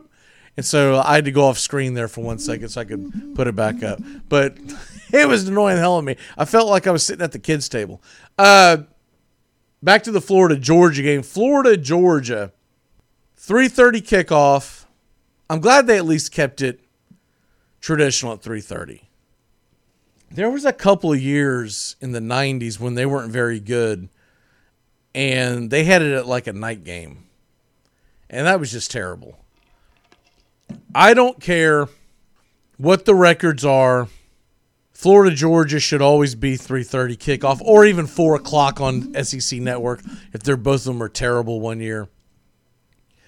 But that game is usually the iconic game in the SEC, and so I'm glad to see that it's 3:30 kickoff. Florida, I'm going to check the line real quick, but Florida has been consistently 3.5 points all week long. And I keep expecting it to go down. I keep expecting people to jump on the Florida bandwagon as far as putting money down. And let me see where it is this morning. It's still 3.5. It's unbelievable. 52.5 to me is the ridiculous one. I just feel like it's going to be a lower scoring game. A slobber knocker. Georgia's offense is not that dynamic, and Florida's offense is going to get stymied by the Georgia front seven. They're going to get pressure on Trask. I'm not going to say that there's not going to be some dynamic plays, but, man, to get to 52.5 points, how's Georgia going to move the ball? They scored 14 on Kentucky last week. I think if Georgia wins, it's like 20-14. I think if Florida wins, it's like 24-20. I think Georgia's going to be doing well to score 20 points, and if Florida can get over 20, they're going to get the win. But that's going to be the question. Can Florida get past the 20 mark? Because that Georgia defense is for real. I feel like that the Florida-Georgia game, the winner here wins the SEC East, and they're going to put it on cruise control the rest of the year. Here's the dangerous part for Florida, though. If they beat Georgia, they've got a dangerous game at the end of the season at Tennessee that Justin keeps talking about. Okay, that's a game they could lose. But in the grand scheme of it, is that the game that Florida Gators fans should be, quote-unquote, scared of? Tennessee and the Tennessee game being played in Knoxville in December. What if it's unreasonably warm? Here's what I see could be the tripping up. Next week, they're at home against Arkansas. Arkansas's played pretty good football. If they get the win against Georgia, they got to make sure they don't fall asleep at the wheel. Then after that, they get a break because they're going to play Vanderbilt in Nashville. Vandy's terrible. Vandy just shouldn't even be in college football. There's always arguments on whether or not they should be the Southeastern Conference. And I always have to remind people Vanderbilt's there to help keep your GPA up because the rest of the SEC is a bunch of knuckle draggers. They don't. The SEC's there to play football. They don't give two craps about academia. But Vanderbilt keeps their average up. I just almost wonder if Vanderbilt should fold the football program. They won't because they make money off it because they're in the SEC. But that football program is terrible.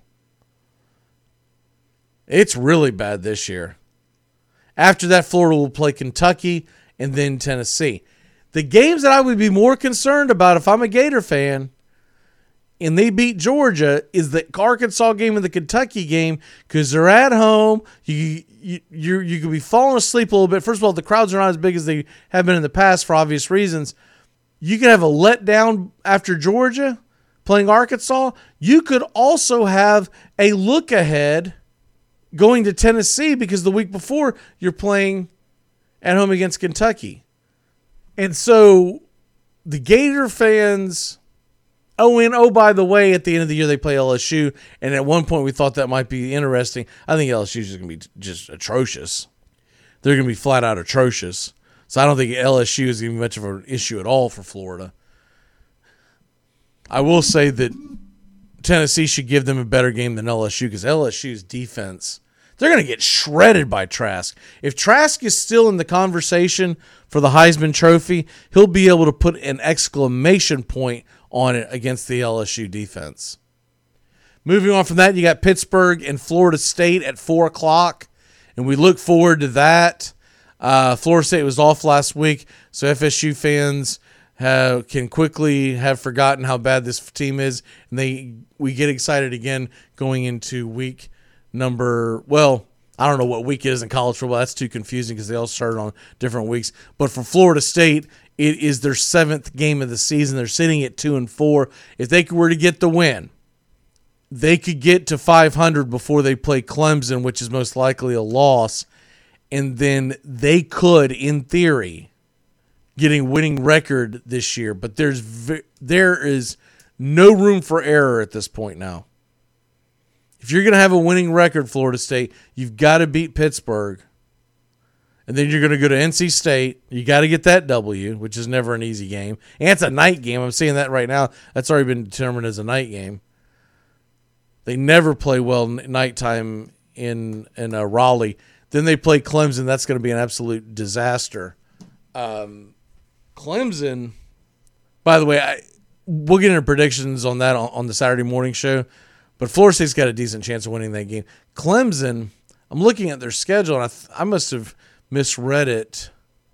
They've got a week off in between Notre Dame and Florida State. So that must be another reason why Trevor Lawrence is being held out. I think he's being held out because Clemson is hedging their bet, so to speak. They are going to win no matter what happens in that game because if they lose, they have an excuse, a built-in COVID excuse. In years past, they would say, man, next man up, da-da-da-da-da. Now you got the COVID excuse, and you'll get writers and people in that room in the committee to have sympathy for anyone with a COVID excuse. Because it's the new in vogue thing. So Clemson's sitting Lawrence because they don't have to win that game. They are also now, it came out, Clemson, not only are they missing linebacker James Skalski, which we already knew that, but defensive tackle Tyler Davis and linebacker Mike Jones are going to be missing. So they're missing a ton. A ton of talent, and yet you look at the line, double check and make sure it hasn't moved since I looked at it about a half hour ago. The line right now for that game, they've actually taken it off the board. No, it's back. They have this at 8:30. I don't think that's right. I don't think they're playing that late, but they have it at 8:30 Eastern. Seems really late unless that's what Notre Dame decided to do. They would have the right as they are the home team. So I believe that game will be on NBC. But it is still 5.5 Clemson. I am surprised that that is not more of a pick'em with all the injuries that Clemson has. Is Clemson still good? Yeah. Are they still really good? Yeah. Did their new quarterback look good? Sure. But I'd be a little gun shy taking Clemson minus the 5.5. I also haven't been super impressed with Notre Dame. It's been in pockets. Notre Dame has had good games, but it's been within pockets. So it's really, really difficult to look at Notre Dame and, you know, last week they won 31-13. It was against Georgia Tech. We know Georgia Tech's not any good. And yes, that's coming from a Florida State guy who watched Georgia Tech beat Florida State, but Florida State's not any good either. Pitt. They destroyed Pitt. But they struggled mightily against Louisville. Even Florida State put points up on Louisville. They only scored 12. So I think Notre Dame is probably going to win that game, but I'm going to do a little more research before I make my predictions on that. But you can't keep losing guy after guy after guy. Even with the way Ugalele came in and played, he had 342 yards passing, 3 total touchdowns. I believe 2 were passing, 1 was rushing. But that's against Boston College. Boston College is playing better football than they have in years past, but they're still not a formidable opponent, not compared to what Notre Dame is. So I wonder, is this just a huge Clemson bias in the betting world? Normally Notre Dame gets the nod. No matter what those Catholics tell you, man, they gamble and they put a lot of money on Notre Dame. But Notre Dame, a home team. I don't think I have ever seen Notre Dame as a home team in my lifetime being ranked in the top 5 in the country, and they're a touchdown underdog. They may have been a slight underdog to Florida State in 93. I don't remember. I feel like that was a pick'em. Notre Dame might even been favored by a field goal. The spread wasn't much either way because it was number 1 versus number 2, and it was a huge hype game. That's the only game I could think that they would even have been an underdog. But to be a 6-point underdog, essentially, a touchdown underdog, at home, undefeated, no major injury, that just tells you, if you're a Notre Dame fan, there is no respect given to the Fighting Irish. They're going to have to beat Clemson. If they squeak out a win and then get boat raced in the ACC championship game when Trevor Lawrence is back, they're not going to make the playoffs. They need to win Saturday and then bare minimum have a close loss to Clemson on December 19th when they get to the ACC title game. Because I don't see how the two of them don't end up back playing each other again. Knowing how good these two teams were and knowing you were going to have an ACC championship game and knowing the way that you were going to set it up, I'm sorry, but they shouldn't have had them play each other in the regular season. They should have built this up to a crescendo for the ACC title game.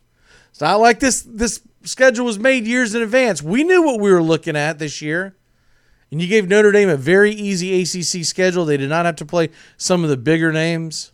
Now, maybe that was a part of the negotiation. Maybe they wanted to play Clemson. Maybe they wanted to play him in Notre Dame so that it would be on the NBC network. I don't know.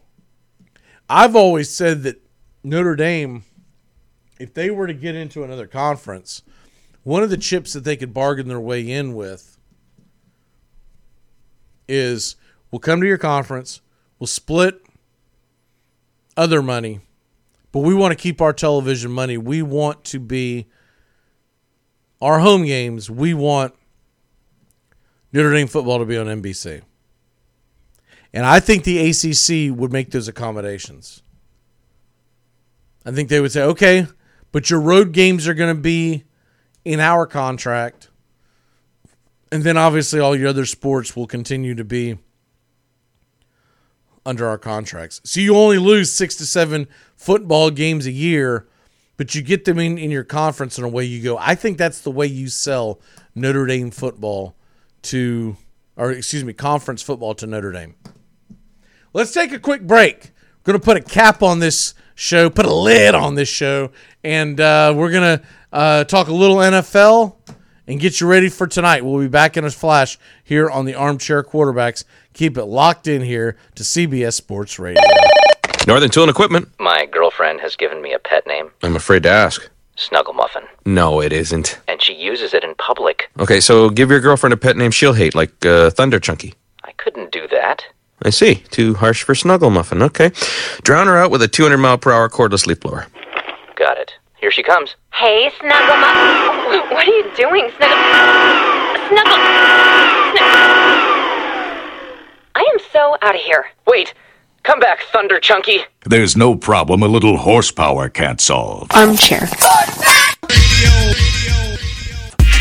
At Shell, we know from the time you get up to the time you wrap up, good night, there's a lot of meetups, eat-ups, and hurry-ups. So come to Shell and get 3 things done at once. Fill up with Shell V-Power Nitro Plus to help keep your engine running like new. Save up with the Fuel Rewards program and never pay full price for gas again. And snack up with in-store rewards to save even more at the pump. Make the most of the stop you need to make with Shell. And engines that continuously use Shell V-Power Nitro Plus Premium Gasoline. See full terms and conditions at fuelrewards.com. It's supercalifragilisticexpialidocious, even though the... You're listening to the Armchair Quarterbacks on CBS Sports Radio. We're here weekdays, drive time, your first choice for sports talk here on the First Coast.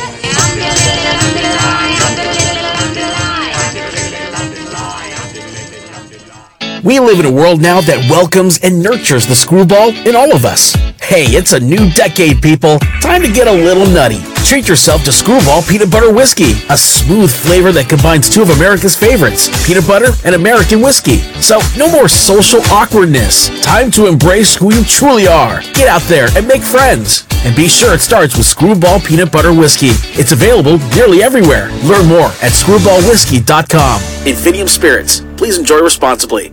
You're positive that nobody will want to listen to this, but you are wrong. They want another stupid motherfucking sucking cookie cutter radio song, and everyone sings along in their cars and at the mall and at the office. They all love the new radio friendly song. Welcome back here to the Armchair Quarterbacks. Unoriginal melody. I don't know why this song cracks me up. Why did I really don't know why. It's goofy, it's stupid. Shot. But it makes me laugh. These douchebags are all still alive, singing these licking songs. There's that other one. I guess I'll play it tomorrow. There's another one that makes me laugh. I haven't played in a while. I'm not even sure if I've played it in entirety on air, but it's really, really funny. Let's go ahead and put a cap on today because, look, we've got the 49ers and Green Bay, okay? This weekend, you know, we talked about Florida, Georgia being a big game. We'll get into that big time with Tony Aguilina tomorrow. He's been to every single one, I believe, since the early 80s, since he was a young kid. So I'll have a lot of fun with that. I'm not sure if he's going to it this year. I assume that he is, but I haven't heard him say that. Pittsburgh FSU, we talked about that. That should be a big game. By the way, that's going to be at 4 o'clock. So that'll be going on the same time as Florida, Georgia, which is a good thing, Florida State fans, because you won't have people focusing on how bad we might look out there. I hope Jordan Travis is healthy and ready to roll, and FSU's offense looks good, and maybe they won't even have to face Pritchett. I think Pritchett is going to be back, though. It sounds like he is. If he's back, he is an NFL prospect. He is a good quarterback. They're going to struggle against him. and then Nebraska Northwestern. I think that's going to get under the radar a little bit, but Nebraska Northwestern Saturday, I believe it's Saturday night, that game. Nebraska has not played since they got drubbed by Ohio State. I believe it's because they were on Wisconsin's schedule, and Wisconsin's been canceling games left and right. They're going to play undefeated Northwestern. We're going to find out what Northwestern's about if they get that win, man. Northwestern starts putting their name in the hat for possibly getting to the Big Ten championship game, because remember, if Wisconsin has one more game canceled, they will be ineligible for the Big Ten championship. And that's as serious as you can put it. That is how they put it out there. The Big Ten commissioner, whether you like him or not, Warren, has stated it in stone that if you don't play at least six of the, I believe 8 games is what the Big Ten had originally scheduled. If you don't play at least 6 of those games, we can't put you in the Big Ten championship, which means Ohio State, in all likelihood, Ohio State would be facing anyone but Northwestern. They'd love that. Anyone but Wisconsin. They'd love that. They'd love to play at Northwestern. But it would be exciting for the Northwestern fan base and people in the Chicago area to see Northwestern do that well. Stanford and Oregon, they also play on Saturday. And the game that I alluded to earlier that is not getting a lot of pub, but it's interesting to me. Undefeated, number 25 in the country, Liberty. They're 6-0. They're going to be at Virginia Tech. And I want to see that game. I believe it's at noon. I want to watch that game because I want to see. I'm not putting any money on it. I want to see how good Liberty really is against a decent college football program. This is not one of the better Virginia Tech teams. We know that. But you're going into Blacksburg. I don't even know if they have fans allowed there because it is the state of Virginia and they are on lockdown like you wouldn't believe. So I would think they don't even have fans, but they might. Regardless, they're going to be playing good athletes. And I want to see what Liberty has. I always go into these open-minded. And I said that if the Chanticleers, I affectionately call them the Chandeliers, if Coastal Carolina was undefeated, I don't know if y'all remember me saying this, but I said, look, if they're undefeated going into November, we're going to put something in studio for the Chanticleers. And if you look, pivoted the wrong way. If you look in studio, that is a flag for the Chanticleers, hangs over my right shoulder. It looks like my left if you're looking at this on Zoom, Facebook. So that's what's hanging over my shoulder now is Coastal Carolina. I'm all in. I'll pull for them, assuming that they're not playing my boys. But exciting brand of football. Man, they blew the doors off of Georgia State. Was it 51-0, I think is what it was? It was absurd. That was a 3-point. -3 was the point spread. There were many people picking upsets in that game. And 51-0, and it wasn't that close. Coastal Carolina took the foot off the gas early fourth quarter. I was watching that game. I took the under, barely banged the under because eventually the clock ran out. But I took the under because I thought it was going to be a close game. I thought Coastal Carolina would win like 28-20, not 51-0. They're good. They're really good. Looking at the NFL this weekend, Texans, Jags. You know, Josh McCown has been signed by the Texans. I don't know what sparked that. They do have a backup to Deshaun Watson, but teams can sign you off other teams' practice squads. He had been on Philadelphia's practice squad basically mentoring Carson Wentz. Josh McCown, y'all, is 41 years old. He was the oldest, or is, the oldest practice player to ever play in the NFL on the practice squad. In other words, anyone who's 41 years old in the NFL, they usually have a starting job because they're at the end and there's a reason why you're keeping them on. Philly was essentially grooming him as a coach. He'll probably end up back, not just in coaching, but I think he'll end up back on Doug Peterson's staff in the very near future. We talked about AB's presence with the Bucks. It should be unbelievable. Seahawks Bills, that's another game that I think is going under the radar. I think that's going to be a fun game to watch. I do like the Bills in that game right now. Assuming we don't see injuries, etc., pop up, I think the Bills are going to get them. And then Ravens Colts, that's way under the radar because no one's taking the Colts serious. But look, the game's in Indianapolis. If the Ravens were to lose, that'd be an issue. It'd be an issue. It'd be an issue for all involved because if the Colts found a way to beat Baltimore, Tennessee has to go to Baltimore in a few weeks.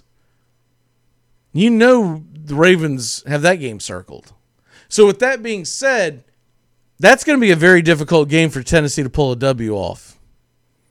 If the Colts sneak up and grab and nab the Ravens, it makes the matchups between Tennessee and the Colts even bigger. A week from tonight, it's Tennessee versus Indianapolis on Thursday Night Football. Huge game. It's going to be for the division lead no matter how you look at it. No matter if both teams lose, both teams win this weekend, or one wins and one loses. Doesn't matter. Next Thursday night's game is for the division lead. If Indianapolis finds a way to beat Baltimore, ooh, that game gets big. Ooh. What if Tennessee loses to Chicago? That Indianapolis could have a 2-game lead in the division by next Friday. The same token, the Titans could have a 2-game lead in the division by next Friday because if they beat Chicago at home like they should and the Ravens go in and beat the Colts like we expect, Tennessee getting a W next Thursday night could put a hell of a cushion on the division. So two really big games for the Titans and Colts over the next, it's going to take place in 4 days. It's separated by 4 days. They both play Sunday, and then, of course, they play each other on Thursday. You're going to go into that game Sunday morning tied at 5-2. Someone could be 5-4, and the other team could be 7-2 by Friday morning. That is a big, big swing. So these games become. I think Tennessee's going to take it very personally and get it together against Chicago. I feel like the Ravens are going to bounce back. It's funny how Lamar Jackson's having to respond to the fact that Marquise Brown hasn't gotten the ball much. He's blaming himself. I know he's taking the moral high ground. I've also seen Marquise Brown. I realize this is Antonio Brown's cousin, so take that with a grain of salt. You don't know what. I haven't heard a whole lot from Marquise Brown. He does call himself Hollywood Brown. So I don't know if he's a pure diva or not. Most of these receivers are, but not all of them are boisterous. I've never heard much from him, but let's say he is. Let's say he's got his panties in a wad because he hasn't been used much. I've seen Marquise Brown drop a lot of passes. I've also seen him just not run crisp routes. I think he's overblown as being the number one receiver on the Ravens. I've given up on him in some of my fantasy leagues. Ones where I don't need him for depth. I won't start him. Now, the squeaky wheel might get the grease this week. That's fine, but I'm not starting you. I cannot start you just because you complained and Lamar Jackson says he's going to get to the ball. That doesn't necessarily mean you're going to blow up. That might mean you get 4 catches for 23 yards. I'm not listening to it. You're going to have to burn me, baby, because I've seen it too much. I've seen you just be garbage on too many accounts. And I don't think he's the number one receiver. I think he's the number two, fronting like a number one, and that team has to go out and get a number one receiver to make Brown the number two, so that the offense can run the way Harbaugh would love it to run. He's going to get butt hurt, but I guarantee you the Ravens address the fact that they don't have a true number one next year, next offseason. It's not. You can't just call yourself a number one just because you might be the most athletic, talented receiver on the team. I actually think Willie Snead is the best receiver on that team, not counting the tight end. I'm talking about wide receiver. I think Willie Snead is the best receiver on that team as far as running routes. He's hard-nosed. You know who Willie Snead reminds me of? He reminds me of Hines Ward. Just hard-nosed receiver. I'm surprised he hasn't ended up in Pittsburgh. Hard-nosed receiver who just finds a way. Remember how great Hines Ward was? He'd put the block on you. Willie Snead will do the same thing. He'd put the block on you. He'd get his nose dirty. He'd also make the big catch over the middle. And this is back when you used to be able to hit people. You can't do that anymore. You hit people the way Troy Polamalu used to hit people, man, you're getting thrown out of the league. But I'm telling you, I'm seeing it again. Every time I see Antonio Brown interviewed, he looks like he's doped up. I don't know if it's – he's got a one-on-one coming on the ESPN next hour. I'm not talking about the one where he's sitting in front of the Zoom call on the microphone. I'm talking about the one where he's sitting down with an interview with somebody. He looks doped up. He looked like it last time. When he's sitting in front of the Zoom, his eyes look crisp. He looks like he's all there. The one that they just showed a second ago, he doesn't look like he's all there. I don't know if they've got him on meds, because we all know that he's Cocoa Bananas. He's not all there. And I don't know if it's got anything to do with him being nervous going in interviews. So it wouldn't surprise me if he smokes a little something, drinks a little something before he goes on. Calm his nerves, but his eyes always look glassed over. He does not look glassed over in the Zoom call that I'm looking at right now, but he just got out of practice. It's the ones where he's sitting down with someone. Makes me wonder about the young man. Let's go ahead and turn back time and get the hell out of here on another great show on the Armchair Quarterbacks. Tomorrow we got a full slate. Tony Agalini will be here. We expect Justin Walter to be back and Matt Carr. Can't wait to talk to him about the NBA. I didn't really talk about that today. We'll get more into it tomorrow, but it looks like September 22nd is the date that they'll agree on. We'll get that verified by today, but looks like that's what they're going for. 72 games, 72 game season as opposed to 82. December 22nd as opposed to mid-January going about 55 to 60 games. LeBron doesn't want to do it. Well, LeBron's got to shut up and dribble. The rest of his counterparts that look, man, we ain't all worth billions of dollars. You need to chill out with just wait till late January to come back. You might be tired. What about the New York Knicks who haven't played in about a year? They want a paycheck, baby. On Turn Back Time today, this state, 1914, the Court of Appeals upholds the ban prohibiting Sunday amusements in Washington, D.C. After the law, which would have allowed the playing of baseball on this day of the week, had previously been overturned. The senators, during the brief legal battle, still decided not to play games on Sunday. They were worried about turning off people of worship. And so even though it was legalized in 1914, meaning you could start doing it in 1915, 16, and 17, the Washington senators would not play their first home game on Sunday until 1918. I know that sounds crazy to people, but that used to be a thing. People used to pay attention and respect each other's religions. Now the mainstream media tells you you're a nut job if you do it, but people just don't respect people anymore. And they've cancel culture the hell out of each other, but just under 100 years ago, they wouldn't play baseball in most cities, that was just the one that I had circled because the law was passed today. But in most cities, you did not play Major League Baseball on Sundays. This is why it took so long for the NFL to catch on, because they started playing on Sundays, okay? Because college football had Saturdays. And there were a lot of people that believed that you were a heathen for watching football on Sundays. Even if you would go to church, leave church, and then go to the game, because most of the games kicked off much later back then. Most of them kicked off around 2 o'clock, sometimes 3. You get the heart of the day. You didn't have television, so you didn't care how many games you catch. You could only catch the one game you were going to. And so it would give you time to go home from church, get changed, maybe get some lunch, and then head to the ball game. But all that changed with the advent of television. And television is what really sparked the National Football League. No matter what they tell you, TV is why the NFL took off. Birthdays. It's your birthday today.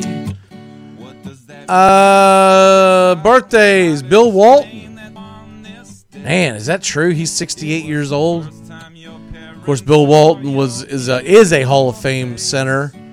NBA championships in 77 with Portland and 86 with Boston. He was the finals MVP in 77. In 1977, there was no better basketball player than Bill Walton.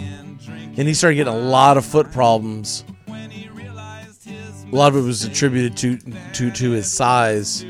And anyways, incredible college basketball player as well. Remember, he won championships with UCLA. Played for Bill Walton. Not Bill Walton. Name's escaping me right now. The Wizard of Westwood. Also, Javi Lopez, remember him? He's 50 years old today. One of my favorite catchers of all time, Javi Lopez of the Atlanta Braves.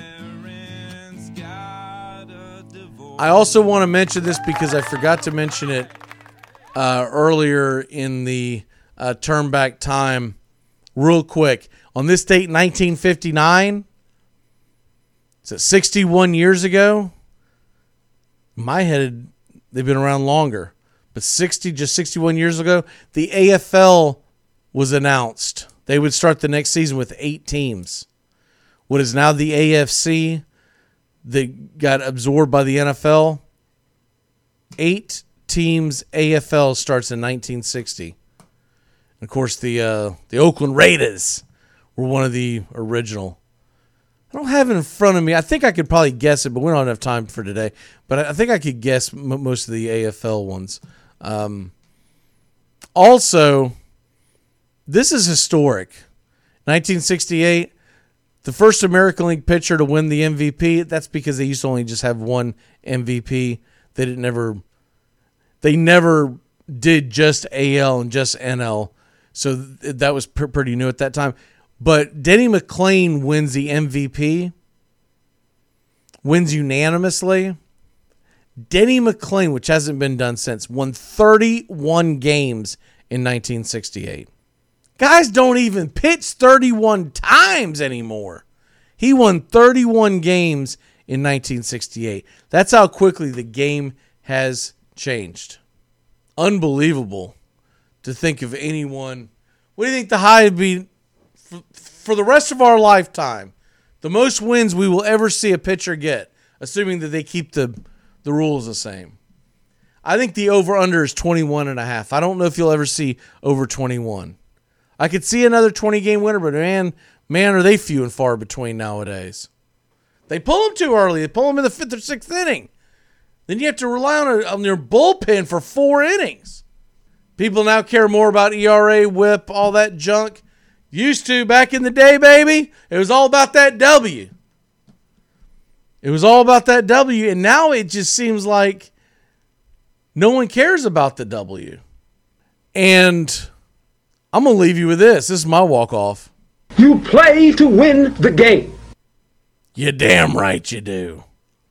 We'll see you tomorrow. Goodbye, sweetheart. Well, it's time to go. We're back tomorrow with another show. Well, unless we're fired, we'll talk to you then. Goodbye, sweetheart. Goodbye. Goodbye. Guys and gals, it's time to go. We'll see you on the next show. Same bat time, same bat channel. Thanks for listening to Armchair Quarterback Radio, your first choice for sports talk here on the First Coast. Armchair Quarterback Radio comes your way every day. Find Armchair Quarterbacks Radio on Facebook today. And don't forget to tap that app. The Armchair Quarterbacks app is free to download, and you can take us anywhere you go. You can hear the whole show every day on Armchair Quarterbacks app. Gonna get another cigarette, please. Can I get another cigarette, please? Yeah, I know I live to regret it. Just give me another cigarette, please.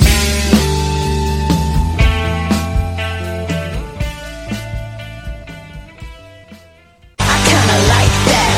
I wanna tap that. You can bet I'm if you haven't downloaded it yet, your Armchair Quarterbacks app is the best app you can tap today. Google Android, Apple iPhone. That's right, download it, tap that app today. You can take the Armchair Quarterbacks app anywhere. Free to download, free to use, and important to have. Download it today. Tap that Armchair Quarterbacks app. The best in Southeast sports talk. Listen live or catch the replay. I kinda like that. I wanna tap that.